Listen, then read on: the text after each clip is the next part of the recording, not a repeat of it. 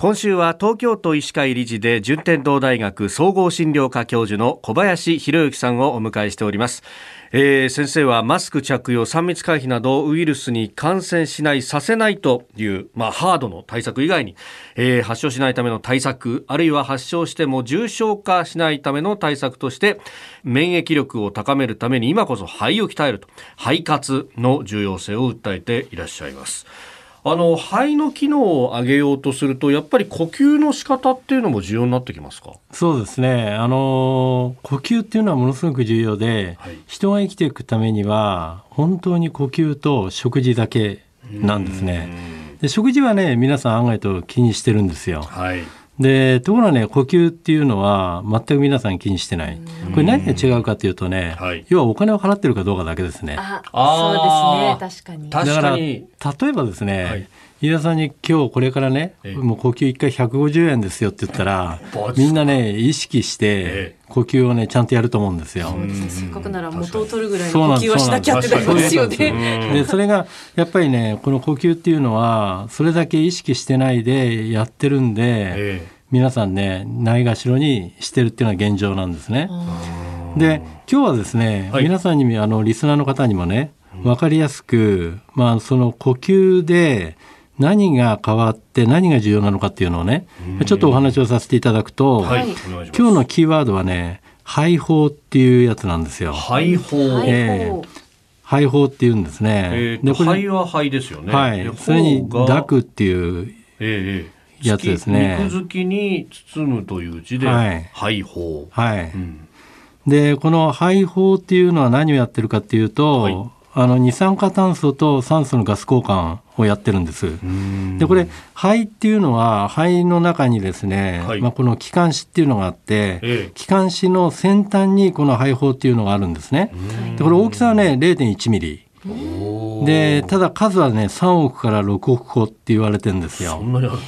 でその肺胞のいわゆる手で言うとねグーのようにしていただくとこれが肺胞だとすると、はい、この周りに毛細血管が張り巡らされてるんですね。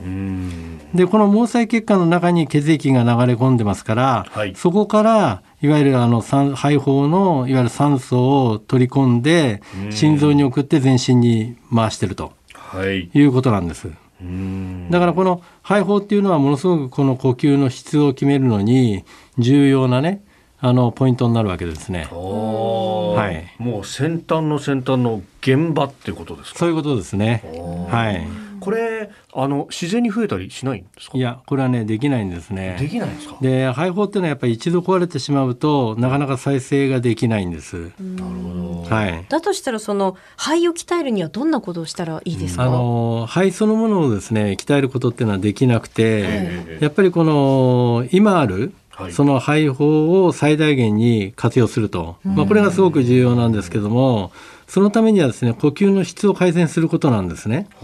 で実はその肺っていうのは肺だけが動いてんじゃなくて肺の動きをですねサポートする呼吸筋っていう筋肉があるんです。呼吸筋。ええ。横隔膜もそうなんですけども、この胸郭っていうね肋骨でこう肺っていうのはあの囲まれてますけれども、はい、こういう間にも肋間筋っていう筋肉があったり、まあいろんな筋肉があるんですね。まあそういうものがちゃんと活躍してくれてあのスペースを確保してくれるんで肺っていうのも広がることもできるし縮むこともできるんですね。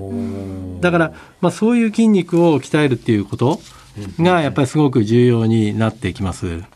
でところがこれやっぱり筋肉ですから、はい、やっぱりどうしても横隔膜もそうなんですけどもやっぱりこう年齢とともにこう柔軟性っていうのはなくなってくるんですね。なるほど。でじゃあ柔軟性なくなるとどうなるかというと、はい、開きませんから呼吸胸郭がですね、はい、そうすると肺も開きにくくなってしまうと。